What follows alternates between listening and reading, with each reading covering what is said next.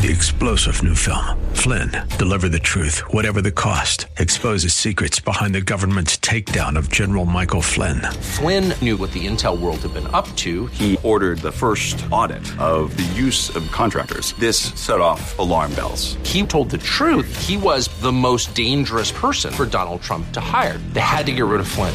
Flynn, deliver the truth, whatever the cost. Available now. Watch it today. Go to salemnow.com. Salemnow.com.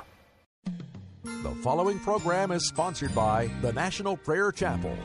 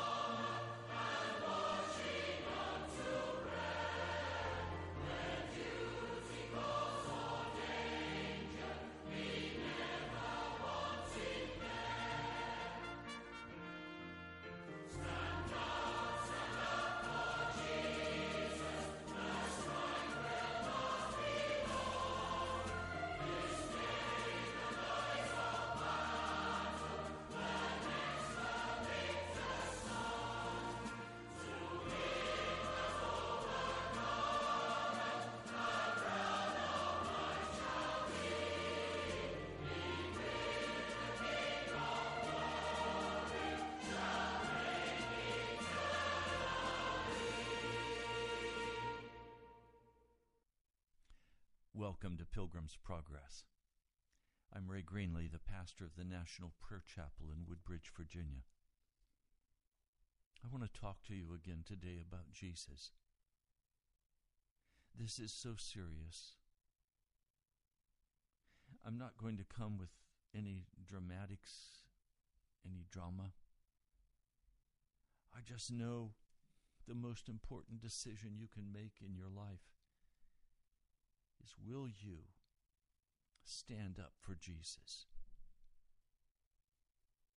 Now, in John 15, we have this first first word and I've missed it. I've studied this book so many times and I've I've read John 15 so many times but I missed this one little word. Let me read it for you.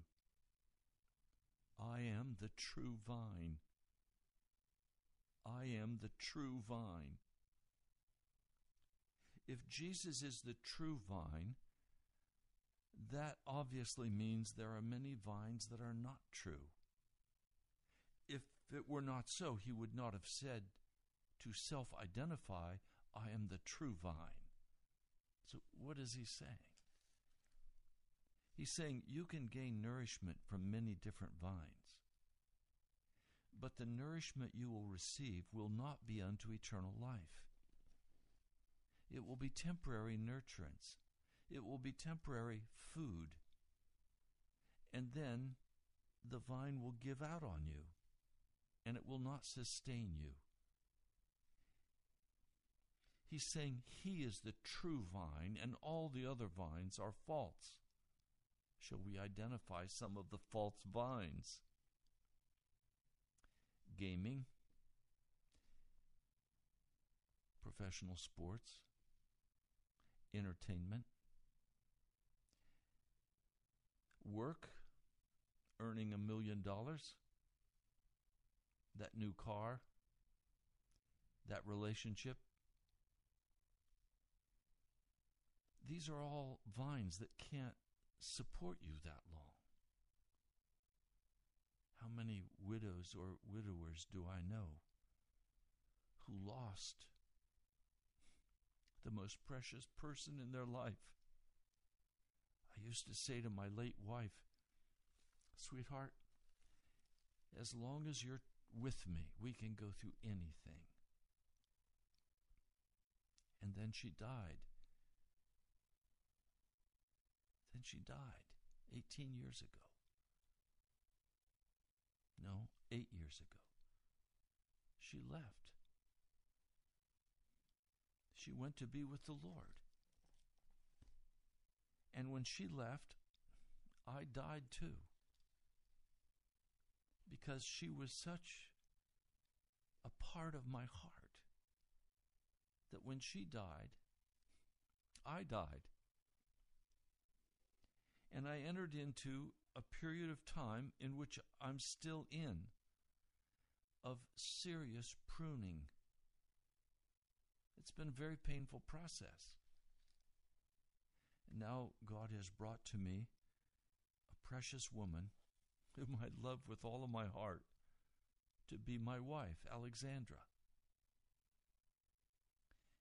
But Alexandra is not my vine. I will not make that mistake a second time. My only vine is Jesus.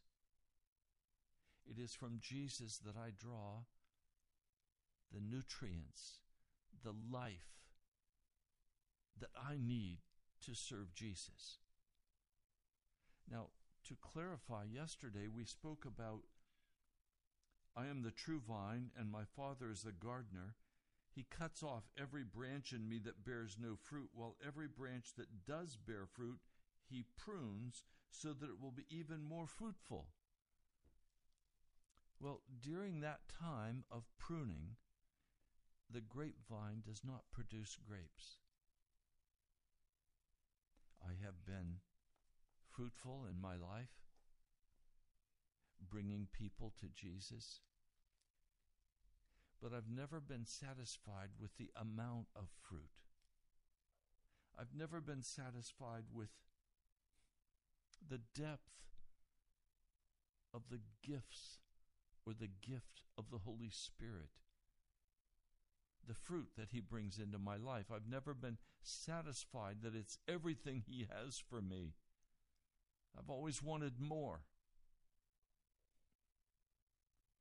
This morning, about 3 a.m., I couldn't sleep. I went into the prayer closet and there, for the next hour or so, I was very honest with the Lord in laying out exactly where I see my spiritual condition, recognizing that there's yet a work of pruning that must be accomplished in my heart. For I recognize I don't have a heart sufficiently tender to truly intercede for the lost in this city. And I was asking him, please, would you come and and prune my heart even more closely? For the desire of my heart is producing much fruit for the kingdom of God. Now, I've been a pastor in this city, in Washington, D.C. metro area, for well over 40 years. And in that time, I have seen many come to Jesus. And I've seen many walk faithfully and still walk faithfully with Jesus. Many of you from radio have come into a wonderful relationship with Jesus where you have laid down your life and you trust Him. I rejoice in that fruit. But it's not enough. I want more. I want revival in Washington, D.C. Now, while I rejoice in your commitment to Jesus, the many of you, not all of you, some of you have not yet decided to follow Jesus. You're still in the gray area. You still ride the fence. You haven't stepped over and said, okay, I'm done with sin. I'm going to follow Jesus. I'm praying for you. I'm praying for you because in Jesus I love you. And I'm deeply concerned about your life, even though I've not met you. I've met you in the Spirit. He shows me the heart condition of people, sometimes by name. I have a whole pile of envelopes in front of me. Peter, Ellen, Robert, Chris. I could go on and on. The people who donate, I get their names. And then I lift them up in prayer. I don't send you fundraising letters. I take you into the prayer closet and I cry aloud for your ministry. I cry aloud for what you're called to. One dear pastor, I keep lifting her up before Jesus and crying out for her work in this city that is so vital, so important. And others of you. Leslie and many others, I cry out. But this morning in the prayer closet, I had another agenda. And that agenda was to come close to Jesus and ask Him, please, do more pruning in my heart. Now, that's a dangerous prayer to pray, but I've decided to follow Jesus, and I have no life outside of Jesus. He is everything to me. He is the lover of my soul. He is the one I will die for. Love him because of what he's done for me. But you see, it's hard to bear fruit when you're being pruned. And for the last eight years, I've been sharply pruned. Pride, self sufficiency, lack of love, lack of heart tenderness. Now, these are not sins like pornography or, or other kinds of sins, uncleanness. These are not sins of direct disobedience to Jesus. These are not lying or cheating or stealing. But oh, these are serious things with Jesus. He hates a proud heart. He hates a proud heart. And I've been just pleading with Jesus would you prune me? Would you remove every last spot of pride or arrogance from my heart? Would you make me a humble man before you? You see, you can't make yourself that. But you can come to Jesus and just cry aloud and weep before him and say, Jesus, would you do this in my heart? That's what I've been doing. So, for the last several years, I've not borne very much fruit oh, here and there, I've had the wonderful opportunity to call a person to serve Jesus and they've responded. But I've not been able to bear much fruit because I've not been pruned enough. See, you don't grow into purity. Purity is a gift from the heart of Jesus it's part of that pruning process. It's not comfortable. You can't say, okay, I'll work on patience now. Doesn't work that way. You have to go in the prayer closet and cry aloud and say, Jesus, prune me. Let the Father know where I need to be pruned. And just cut it off. Cut my pride off. Cut my hardened heart off. My rebellious spirit. Just cut it off, Jesus. I don't want it.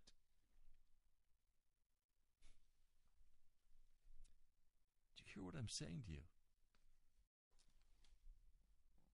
I can't bear fruit while I'm being pruned. I need Jesus to come and, by the Father, finish this pruning work in my heart. And I'm pleading with Him to do that.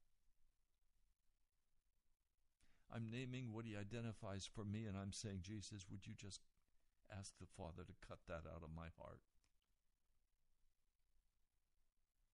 It says, I am the true vine. That's why I'm coming to Jesus and not going to a psychologist or psychiatrist or a self help group or that doesn't do me much good. I'm coming to Jesus. He says, My Father's the gardener. He cuts off every branch in me that bears no fruit. Oh, I don't want to be cut off from Jesus. I don't want to be cut off from Jesus.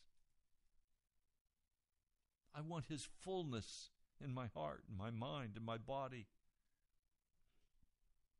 He says, Every branch that does not bear fruit, He prunes. So you're going to be cut one way or the other. You're either going to be cut off from Jesus or you're going to be pruned. And so I'd rather come to Jesus and say, Lord, ask the Father to prune me.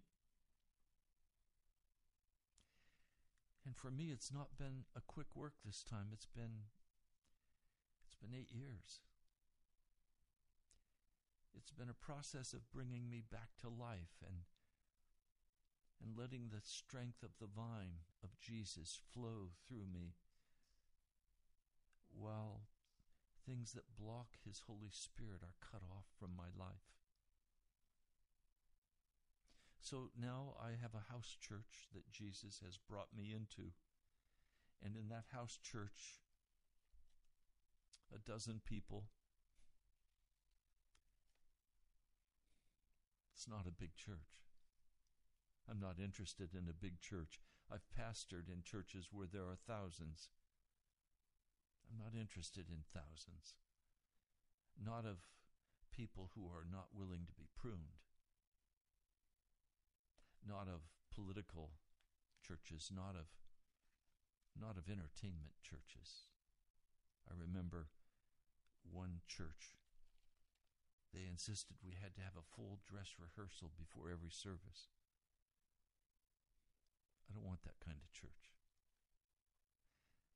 I want to be a part of a little fellowship of people or a big fellowship of people where the Spirit of God rules and where He runs everything where he rules everything, where he has time to bring words of knowledge or rebuke or chastening or praise and worship.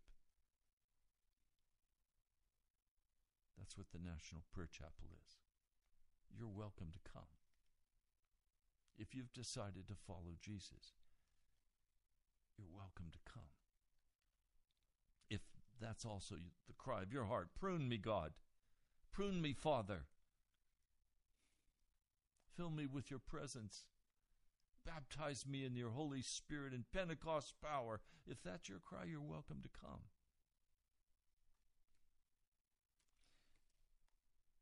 Verse 3, it says, You are already clean because of the word I've spoken to you. They're clean, they've been washed, but now they're going to go through some very severe pruning as Jesus goes to the cross. He says, Remain in me, and I will remain in you. No branch can bear fruit by itself, it must remain in the vine. Neither can you bear fruit unless you remain in me. So there are two things that have to happen. One, I have to remain in Jesus, and I have to undergo the pruning. It's very pleasant to remain in Jesus. It's very unpleasant often to undergo the pruning, the cutting off of everything of this world, of the flesh and of the devil, cutting it off. Says, I am the vine and you are the branches. If a man remains in me and I in him, he will bear much fruit. Apart from me, you can do nothing. Those are stunning words. Do you catch their import? You cannot do the work of God if you are not remaining in Jesus. You cannot remain in sin and in Jesus at the same time. The sin has to be cared for, it has to be removed from your heart, it has to be cut off. You have to remain in Him. If anyone does not remain in me, he's like a branch that is thrown away and withers. And such branches are picked up and thrown into the fire and burned. If you remain in me and my words remain in you, ask whatever you wish and it will be given you. This is to my Father's glory, that you bear much fruit, showing yourselves to be my disciples. If you know today that you are undergoing severe pruning, and in the process, you're rejoicing in the Lord Jesus through the tears, I'd like to talk with you. I'm going to give you a phone number. Jamal will take your call and put you through. The number is 877 534 0780. If you know today that you are undergoing severe pruning like I am, I'd like to hear from you. What's the Lord doing in your life? It's a, a pruning that we rejoice over through the tears.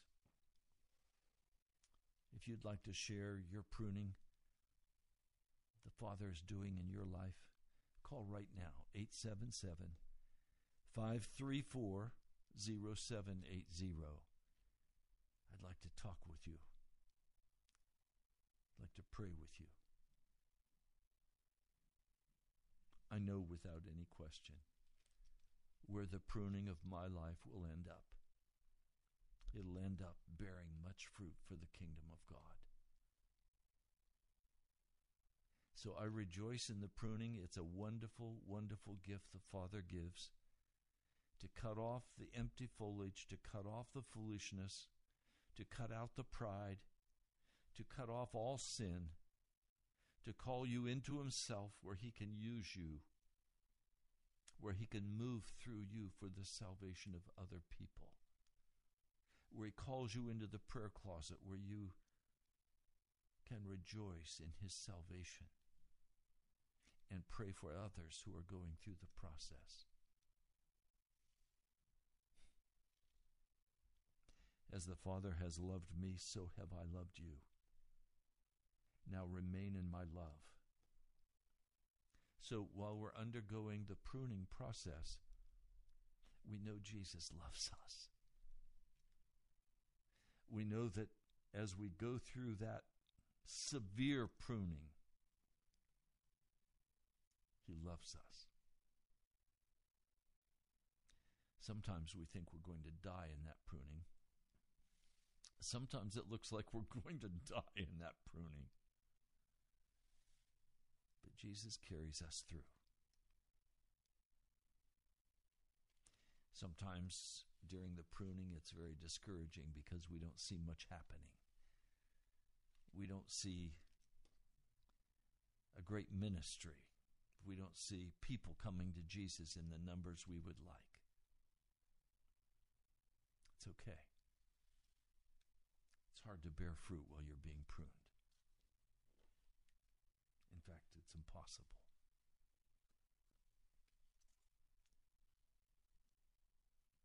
Verse 18 is a warning, and we do well to understand this.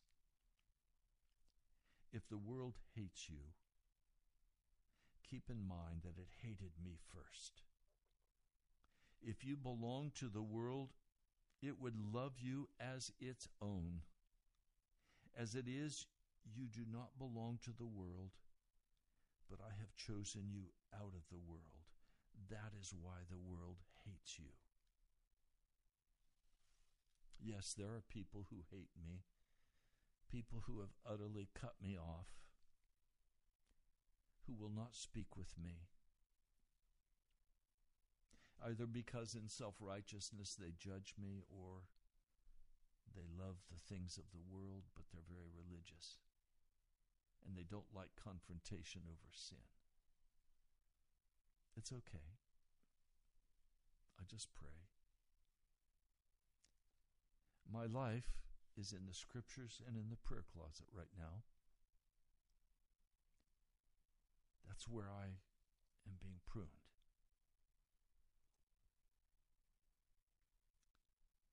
I praise Jesus for that. I have found myself going to fewer and fewer places as I wait before Jesus for the finished work of pruning for now.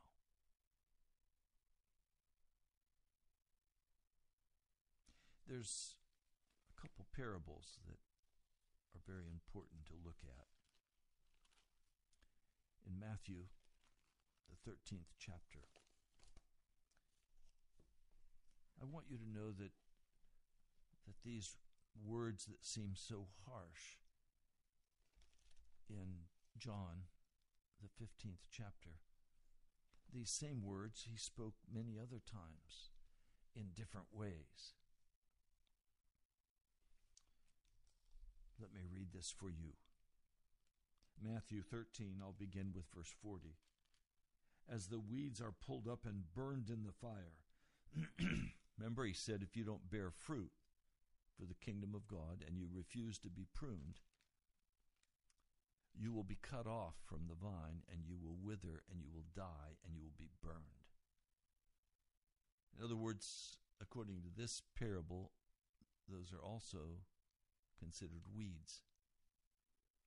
As the weeds are pulled up and burned in the fire, so it will be at the end of the age. The Son of Man will send out his angels, and they will weed out of his kingdom.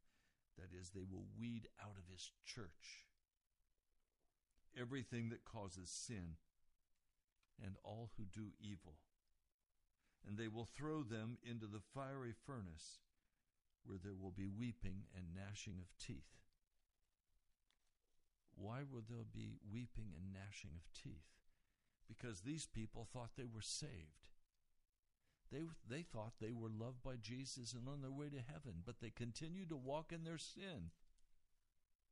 They refused the pruning. And because they refused the pruning, they could not bear the kind of fruit that Jesus needs for his kingdom. But verse 3, he says, Then the righteous, the innocent, the innocent will shine like the sun in the kingdom of their Father. He who has ears, let him hear. So there are those who are weeds who refuse to be pruned by Jesus, by the Father. And then there are those who leave their sin, who are made righteous as a free gift from Jesus, not by self help or hard work. They're going to shine like the sun in the kingdom of their Father. He who has ears, let him hear. But then so that there's no confusion, he continues with his parables. The kingdom of heaven is like treasure hidden in a field. And when a man found it, he hid it again, and then he, in his joy, went and sold all that he had and bought that field.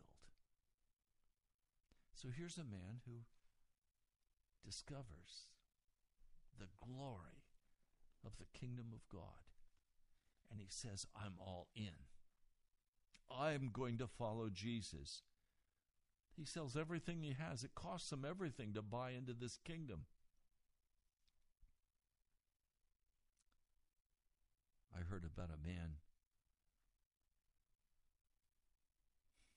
It's in the book by Rees Howells. A Jewish man some years ago, the turn of the century, he became a Christian. He and his brother owned the largest and finest department store downtown Pittsburgh.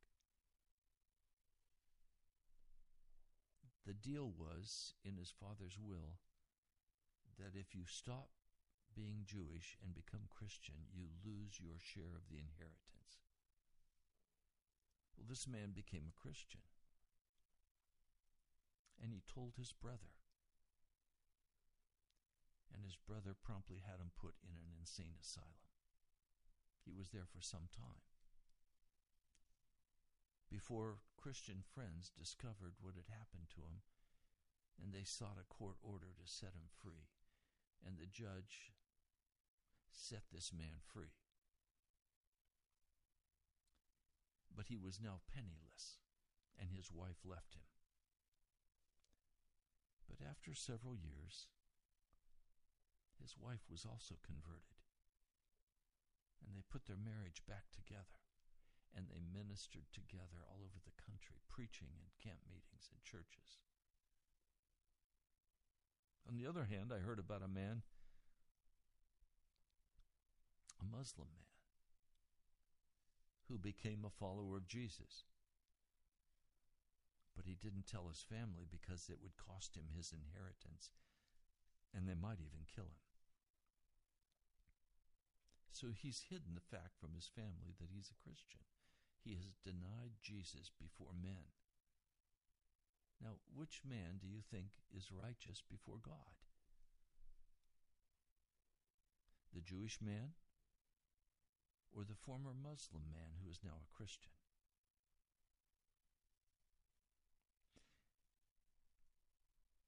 If you decide to follow Jesus, as I have,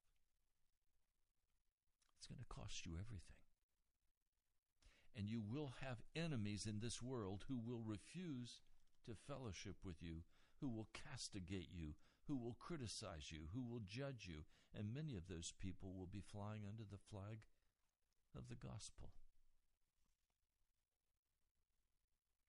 Then he opens another parable. Again, the kingdom of heaven is like a merchant looking for fine pearls. And when he found one of great value, he went away and sold everything he had and bought it. It's going to cost you everything to buy the pearl of great price. That's what Jesus is saying.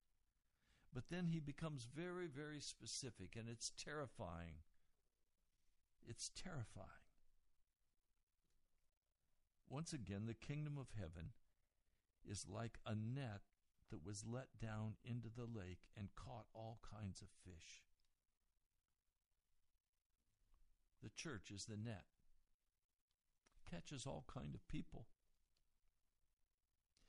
It says when it was full, the fishermen pulled it up on the shore.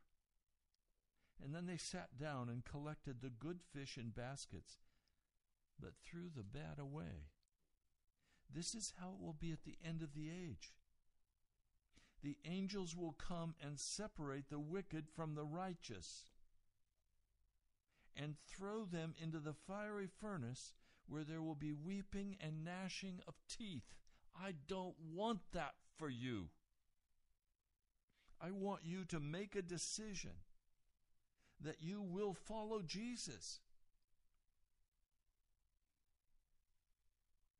I don't want you to be offended by the Word of God that you must leave your sin, that you must be made righteous by the blood of Jesus in real time and in real life. I want you to submit yourself to Jesus so that Jesus can have full rule in your heart and that you will have the opportunity to be pruned carefully by the Father and you will begin to produce fruit. Some of you barely have an inkling of the fruit of the Spirit, and you've never won anyone to Jesus. And some of you, the reason you have not won anyone to Jesus is you have been under very severe pruning. One man I know has been under severe pruning for quite a number of years. And he's been so disabled by that pruning that he's not been able to win anyone to Jesus. I know the day is coming when he will bear much fruit for the kingdom of God. It's not for me to judge how a man or woman is pruned. But if a man or woman is living as a Christian and walking in known sin, and not allowing the pruning work to go on in their life, I have to come and issue a warning and say to you if you don't bear fruit and you refuse to be pruned, you will be cut off from the vine and you will be cast into the fire. Now that causes me heartburn. That causes me great concern for you if today you know you are compromising with the gospel. I ask Christians when I meet them, are you clean with Jesus? Or are there issues in your life that stand between your heart and God's heart? 99.9% of the Christians I ask that question say, There are issues I'm working on. They don't understand. You don't work on issues, you have them cut off by the, by the Father. You have them pruned. You're done with them. If you're working on something, it's because you want to keep it. Let's be honest. You hope you can improve it sufficiently that it will be acceptable before God. Impossible. It won't happen. If the world doesn't hate you, it's because you're still like the world. It's because you still engage in the world's activities, the world's goals and objectives. It's because you still spend your money the way the world spends their money. It's because you still jump into the entertainment of the world. Look, if you're a follower of Jesus, if you're a true follower, you will not be loved by everybody. You will be hated by many. Is that your case? Or does everybody love you? And you make peace wherever you go. It's like the young man who told his pastor he was very concerned because for the summer he was going up into New England area and he was going to work in logging. And he said they're very wicked. Many of those men are very wicked. The pastor prayed with him. And that fall he got back, finished the summer work, and was ready to go to school again. And the pastor said to him, How did it go? And the young man with a bright face said, Oh, it was wonderful. Nobody discovered I was a Christian. Nobody discovered I was a Christian. What a tragedy. Do people know that you're a follower of Jesus Christ? And are you walking in sin, claiming to be a follower of Jesus?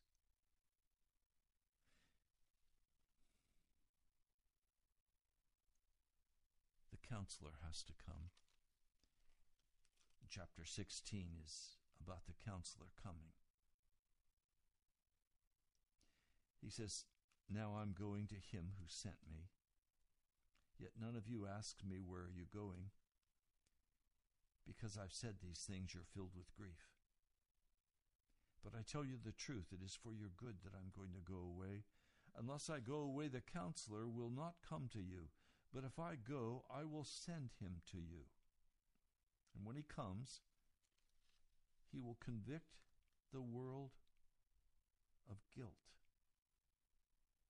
Well, if the Holy Spirit comes, how is He going to convict the world of guilt? He only has your life to convict the world of guilt. And if you're walking in the same darkness they're walking in, how can they be convicted by your life? If you dive with them into every kind of wickedness, how do you expect them to be touched by the Holy Spirit? So he says, he will convict the world of guilt in regard to sin. But if you're walking in sin, He can't use you to convict the world. And so you're blocking the power and presence of the Holy Spirit. And I ask you now, please, Mr., Mrs., are you blocking the work of the Holy Spirit among those you know? Because you're like them? Or can the Holy Spirit move in you to bring conviction of sin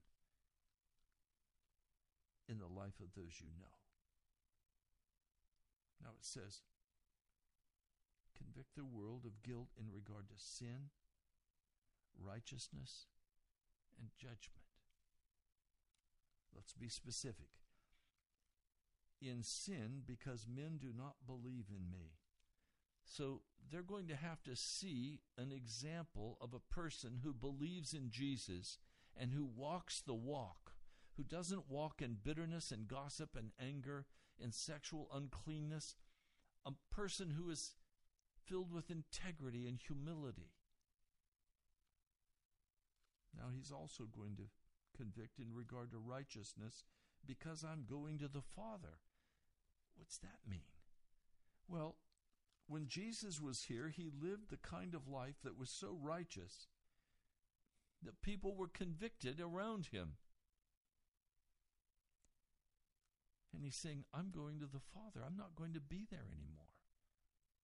Now people are going to have to be convicted of their sin by looking at your clean life.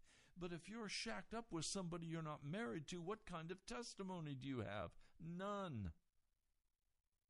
If you're playing around with gambling, what kind of testimony do you bear?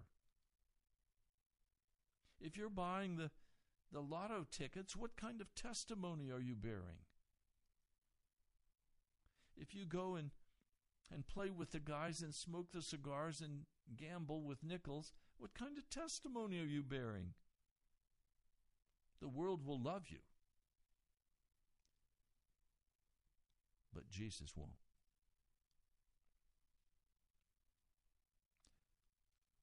got all the theology down. How about the way you live? He says,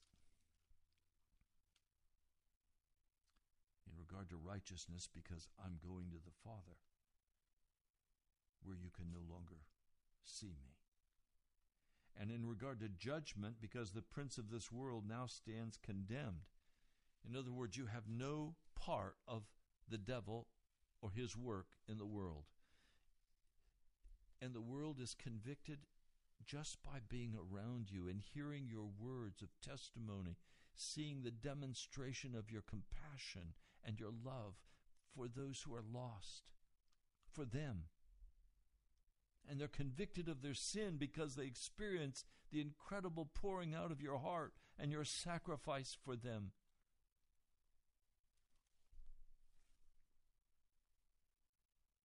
Is that true in your life today? Remember, we started this broadcast today in the 15th chapter, verse 1. I am the true vine. He's not the false vine. He's not the entertainment vine. He's not the ambitious vine. He's not He's not the worldly vine. He's the true vine. And this true vine went to heaven. And now he's left behind branches. And the Father's eager to prune those branches so that they can bring forth the fruit of righteousness in those around them by their love and their compassion and their mercy, by their straight testimony, by our laying down our life for one another, by loving one another church I pastored. I was a part of the pastoral staff many years ago. It was more than 3,000 members. When I went there as a pastor, my father's words echoed in my mind He had visited that church many years before, and he said, When I went in, felt like I had to put on my overcoat and ice skates because the place was so formal and so cold. There was no human warmth, and there was no warmth of Jesus in that house. And I have to admit, when I went there, I found the same thing underlying currents of political intrigue, a cold heartedness, a lack of compassion. I didn't do much to change that because at that point early in my ministry, I had not been pruned. I wanted Jesus, but I was filled with ambition. I've often wished I could go back and preach in that church and talk about the reality of Jesus. I've not been afforded that opportunity. I've been cut off. And that's all right. I'm not disappointed in that. I'm not angry about that. I'm grieved. I'm grieved because of the pride and the arrogance that I had when I was there and that I still see is there. Do you understand today? This is so serious what we're talking about. I've not come to give you nuggets of truth. I've not come to teach you.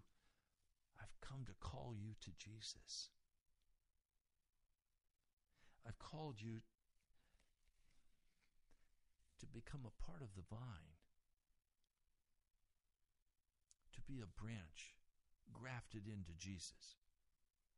Not religion, not institutionalism, not denominationalism.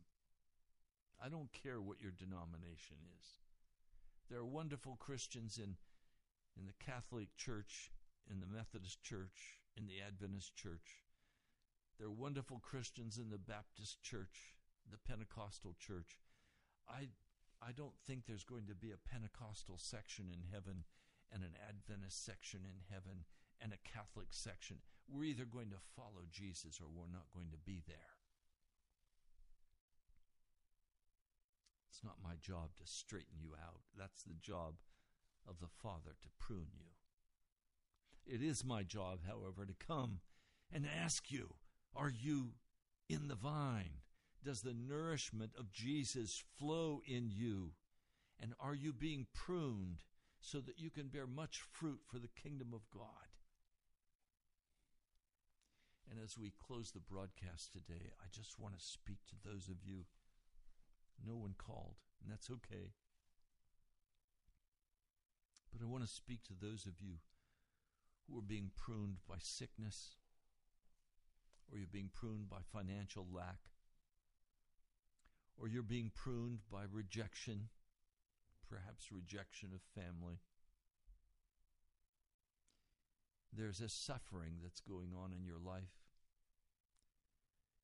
How you're going to take care of your family. You don't know how you're financially able. You feel like you're dying. I want to say to you, Jesus loves you. Be of great courage. For the pruning of God does not go on forever. He finishes the pruning work, and then we begin to bear much fruit for the kingdom of God. If you will endure the pruning if you will go through faithful to Jesus. If you will go into that prayer closet and ask Jesus, please, ask the Father to finish the pruning in my life. If you're willing to humble your heart with your husband, with your wife, with your children, with your work partners, willing to humble your heart and be nobody so you can be somebody in Jesus. Well, we're just about out of time. Let me pray with you. Lord, I need to pray today for those who are undergoing severe pruning. they're not sure they'll live through it. Their heart aches with the pain of what they're going through. Lord, if it's the devil attacking them, would you rebuke him and cast him out? If the roaring lion has his teeth in one of my brothers or sisters, I rebuke him in the name of Jesus. But Lord, if this is your work of pruning, I ask you to finish that pruning in my life and in my brothers and in my sisters. I ask that we could made, be made fit for the kingdom of heaven and that we could be empowered to bear much fruit for your kingdom. Lord, I know it's not by might and it's not by power, it's by your Spirit. And I ask today for the strengthening of your people. I ask you would encourage them in this walk with Jesus, that you would send your joy in the midst of the pruning that is going on. Lord, yesterday was a very hard day for me in the morning as I prayed and waited on you. But suddenly you sent the joy of the Lord into my heart, and my spirits lifted, and I began to rejoice in who you are, Jesus, and in your love for me. I ask the same thing for my brother and my sister. I ask that you would pour out the joy of the Lord in their hearts, that they would know you love them so tenderly and that it's out of that love, Father, that you're pruning them. Lord, thank you. I praise and honor your name. In the name of Jesus, I pray. Amen. Now, part of what encourages me and causes me to be faithful in this radio ministry is that God moves in your heart to send the resources to pay the radio bill. I have in my hand a dear brother who sent $1,500 this month to pay for last month's radio. Another dear sister who sent $20. Another dear brother who sent $100. Another brother who sent $300. Some sent 10 or 5. It encourages my heart that you're walking with me in this ministry. So I'd like to hear from you. If you've been touched today by the Holy Spirit, please would you write to me? Write to me at the National Prayer Chapel, Post Office Box 2346, Woodbridge, Virginia 22191. I'm sorry, 22195. One brother put the wrong zip code on, but it still got here. 22195. Go to our webpage, nationalprayerchapel.com. You can give online. One dear sister, I won't name you, but thank you so much for your consistent giving online. And others as well. A dear brother from Frederick, Maryland. He's such an encouragement to my heart because he gives so regularly and so sacrificially. It's this that allows us to cover almost $4,000 every month. Thank you. Thank you. Go to the webpage, nationalprayerchapel.com, and the broadcasts are there. Go to YouTube to National Prayer Chapel or Pastor Ray Greenley, and you'll find those videos all there. I know Jesus loves you, and I know He moved in this broadcast for you. God bless you, my brother, my sister. I'm Ray Greenley from the National Prayer Chapel. I'd love to have you come Sunday. The phone number is 703 489 1785. You're welcome to call and I'll give you directions. God bless you, brother, sister. I'll talk to you soon.